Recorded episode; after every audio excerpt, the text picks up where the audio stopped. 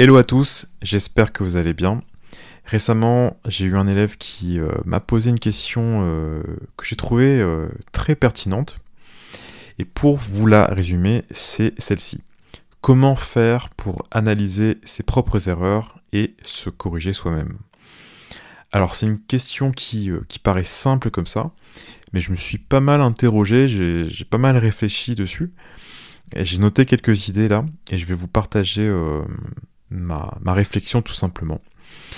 Euh, déjà, on pourrait dire que la solution facile, c'est tout simplement de demander à quelqu'un de plus expérimenté que soi, par exemple dans un cours, euh, ou plus globalement euh, d'avoir un, regard extérieur. À partir du moment où il est bienveillant, ça peut vous aider. Donc par exemple, vous jouez dans un groupe, vous avez un batteur par exemple, mettons que vous avez des problèmes de rythme, vous pouvez lui demander quelques, euh, astuces, quelques idées d'exercice, etc. Mais maintenant, au quotidien, lorsqu'on voit son prof, par exemple, une fois tous les 15 jours, ou même si on n'a pas de prof, lorsqu'on est seul avec euh, son instrument, comment est-ce que l'on fait pour pouvoir voilà, repérer euh, ses propres erreurs et comment aussi est-ce qu'on peut travailler efficacement pour pouvoir se corriger? Donc, eh bien, c'est ce qu'on va voir dans euh, ce podcast. On va parler de ça. On va voir comment se créer une, euh, une sorte de routine d'autocritique. Donc, pour analyser ses propres erreurs, il faut s'en rendre compte. C'est pour ça que euh, même si on vous dit de voilà, il faut être dans le moment présent, il faut jouer, il faut écouter les autres musiciens, etc. Pour ça, il faut vraiment être dans le présent, dans le moment présent. Ça, c'est vrai. Par contre, si vous voulez vraiment progresser, il faut faire un pas de côté, il faut pouvoir s'analyser. Et justement, ça, ça se fait pas dans le moment présent. Donc, ça se fait pas quand vous êtes en train de jouer. D'ailleurs, ça, c'est quelque chose que, euh, vous vous en êtes probablement euh, déjà rendu compte. La perception de ce que l'on a joué et, euh, et ce que l'on a vraiment joué, généralement, c'est assez différent. Si on, si on s'est enregistré et qu'on réécoute, généralement, on est, ça arrive souvent quand même d'être assez déçu parce que Là, on se dit, voilà, j'étais bien en train de jouer, j'avais l'impression que mon, solo, il était vraiment bien. Et puis quand on réécoute, on réécoute, on se dit, bon, c'était pas si, euh, c'était pas si dingue que ça.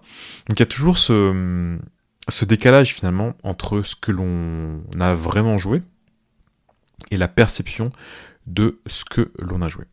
Et donc, pour ça, pour mettre à distance en quelque sorte le moment présent, il vous faut deux outils fondamentaux. Justement, après, on va voir comment les utiliser. Le premier, c'est tout simplement un enregistreur. Donc ça peut être un smartphone, ça peut être votre ordinateur, ça peut être un dictaphone, ça peut être aussi une caméra.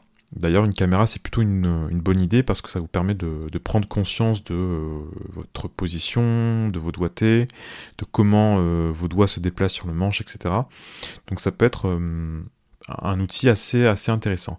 D'ailleurs, il me semble que c'est Gilad Excelman qui utilise pas mal une, la vidéo pour, pour travailler. Il me semble qu'il avait aussi euh, à un moment donné une, euh, enfin, il utilisait un, métronome, mais euh, visuel avec un, un, battement comme un, un, clignotement en quelque sorte pour pouvoir travailler le rythme de cette façon-là. Donc voilà, la, caméra, si vous avez euh, la possibilité, maintenant avec un smartphone, ça se, voilà, il n'y a pas vraiment de défi technique. Voilà, ça peut être aussi euh, une bonne idée. Mais en tous les cas, quel que soit votre euh, outil de prédilection, mon, mon conseil c'est d'avoir quelque chose de simple à utiliser. L'idéal c'est de pouvoir s'enregistrer simplement en appuyant sur un seul bouton. Donc que ce soit pour vous enregistrer, mais également pour vous réécouter. Parce que si, euh, bah, enfin, comme vous allez le faire régulièrement, hein, comme vous allez vous enregistrer régulièrement, il faut que vous ayez le minimum de friction possible.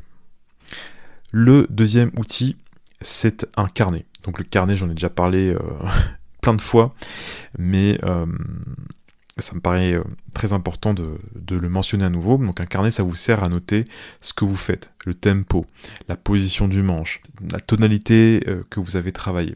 Mais ça vous permet aussi de noter vos impressions, de, noter en quelque sorte des idées de, ce que vous pourriez faire. Ça vous permet aussi de noter euh, votre progression. Tiens, la semaine dernière, j'étais je pouvais jouer quoi à 110, là maintenant je peux jouer à 120, 120 BPM par exemple.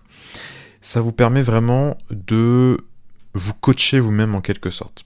Je vais vous donner un exemple. En ce moment, je travaille, pas mal les, Coltrane Changes, donc vous savez, les changements d'accords qu'utilise euh, Coltrane, par exemple dans Giant Steps, mais aussi tous les morceaux de l'époque comme euh, Satellite, euh, 26-2, etc.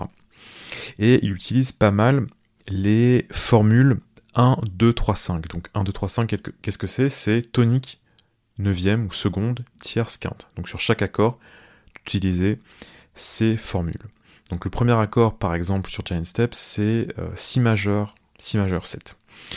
Donc cette formule 1, 2, 3, 5, c'est la tonique, donc Si, la neuvième Do dièse, la tierce Ré dièse et la quinte Fa dièse.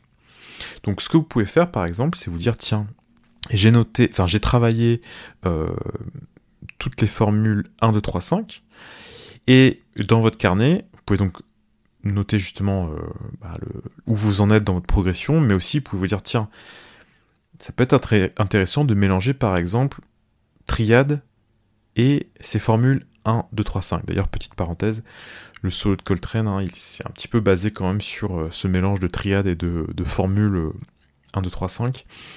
Et donc, voilà, ça peut être euh, un bon moyen d'utiliser votre, euh, votre carnet tout simplement avec cette fonction un petit peu de journal de bord, et puis aussi de vous, dire, ah tiens, ça je pourrais le faire, je ne l'ai pas encore fait, je le note, et, et comme ça, ça me voilà, ça me donne aussi un objectif finalement. Comme ça, j'ai pas à y penser euh, le lendemain ou la semaine suivante lorsque je cherche des idées euh, de ce que je pourrais travailler. Donc moi, personnellement, actuellement, j'utilise, enfin, je le fais sur un ordinateur tout simplement parce que c'est plus facile. Je peux m'enregistrer, je peux même faire de la vidéo, je peux rajouter des liens. Par exemple, je peux mettre euh, un lien vers un, un, une vidéo sur YouTube, par exemple, un enregistrement ou autre voilà, c'est plus simple, mais maintenant, euh, voilà, je l'ai longtemps fait sur euh, papier, tout simplement avec un, carnet. Euh, globalement, enfin, je trouve que ça a quand même plus de charme parce que voilà, on peut, peut s'y plonger des années après et puis on a une certaine nostalgie quand on, réouvre comme ça ces annales en quelque sorte.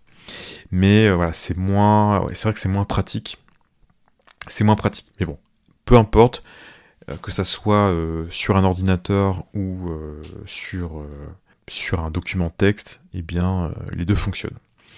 Le petit avantage qu'il y a, je trouve, quand même, pour le, papier, c'est si vous utilisez des partitions, je trouve que c'est plus sympa de noter à l'écrit.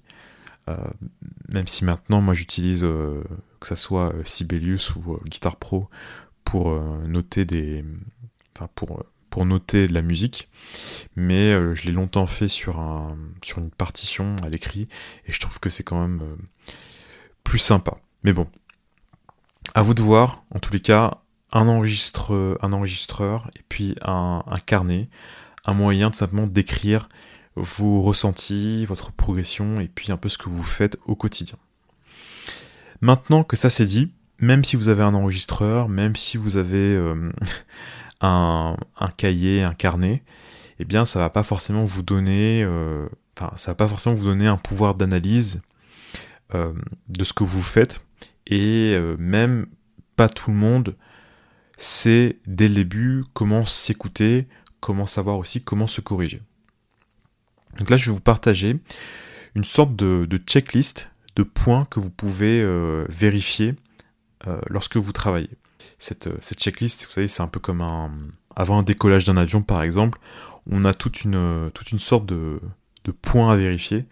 Et euh, on pourrait dire que voilà, c'est un peu la checklist, mais cette fois-ci pour, l'improvisation jazz. Le premier point, c'est est-ce que vous connaissez la grille? Est-ce que vous la comprenez?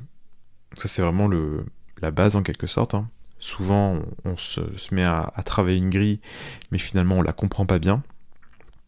Et donc, forcément, voilà, c'est compliqué de savoir finalement quels sont les points, euh, on va de tension, quels sont les points où justement vous allez pouvoir développer plus d'idées, les points où c'est plus chargé harmoniquement, donc il faut trouver des solutions pour ces, accords, etc. Donc c'est important de comprendre la grille. Le deuxième point, c'est est-ce que vous êtes capable d'utiliser, enfin de, jouer tierce et septième pour faire entendre, faire entendre la grille. Donc ça c'est aussi un point essentiel de savoir utiliser vos guides de savoir les repérer, de savoir les utiliser dans, euh, bah, très simplement pour l'instant, donc même pas, même pas pour improviser, mais déjà juste est-ce que vous êtes capable de les jouer? Troisième point, est-ce que vous connaissez arpège et gamme de la grille? Donc au moins sur une position, au moins sur une octave. Quatrième point, au niveau du rythme, est-ce que vous pouvez jouer à un tempo donné, donc le tempo que vous avez choisi, des rythmes simples? Quand je dis rythme simple, c'est des noirs, des croches, donc vraiment des, figures rythmiques euh, les figures rythmiques les plus, euh, les plus simples possibles. D'ailleurs, la plupart des, solos de jazz, quand même, c'est des noirs, des croches et puis euh, des triolets. Hein. Les quintolets, les septolets, etc., c'est quand même moins courant finalement. Et le, plus important, c'est de savoir utiliser des noirs et des croches finalement, et des triolets. Donc, est-ce que vous pouvez, est-ce que vous êtes en mesure d'utiliser ces rythmes et de les combiner avec arpège, gamme et guide-ton. Donc ça c'était le cinquième point. Euh, ou le quatrième point plutôt. C'était le quatrième point. le cinquième point, c'est est-ce que vous avez fait un travail d'écoute de ce que font les, euh, les maîtres sur la même grille. Donc par exemple si vous jouez Giant Steps, eh c'est une bonne idée d'aller analyser une grille ou deux de Coltrane parce que ben voilà, vous avez en quelque sorte la méthode à suivre pour jouer Giant Steps. D'ailleurs, euh, si on analyse euh, le solo de Coltrane, et puis on se rend bien compte que voilà, les choix de notes qu'il utilise, eh bien, ils sont euh, totalement délibérés, qu'il y a eu un gros travail en amont et que ça, ça, s'est pas fait au hasard en quelque sorte. Une fois que vous avez fait ce travail de d'écoute, vous pouvez aussi faire un travail de relevé un travail de, transcription de phrases, notamment sur les accords ou sur les, endroits de la grille qui vous posent problème. Donc bien évidemment, chacun de ces points-là, ça peut être euh, un an de travail. Alors peut-être que j'exagère pour certains points, mais ça peut vous demander quand même quelques mois de travail. Mais en tous les cas, vous avez une sorte de direction, vous avez une façon de travailler, vous avez un, projet que vous pouvez euh, construire quelque part en utilisant cette checklist. Donc pour résumer ce podcast, il vous faut un moyen de vous enregistrer un moyen de noter vos idées.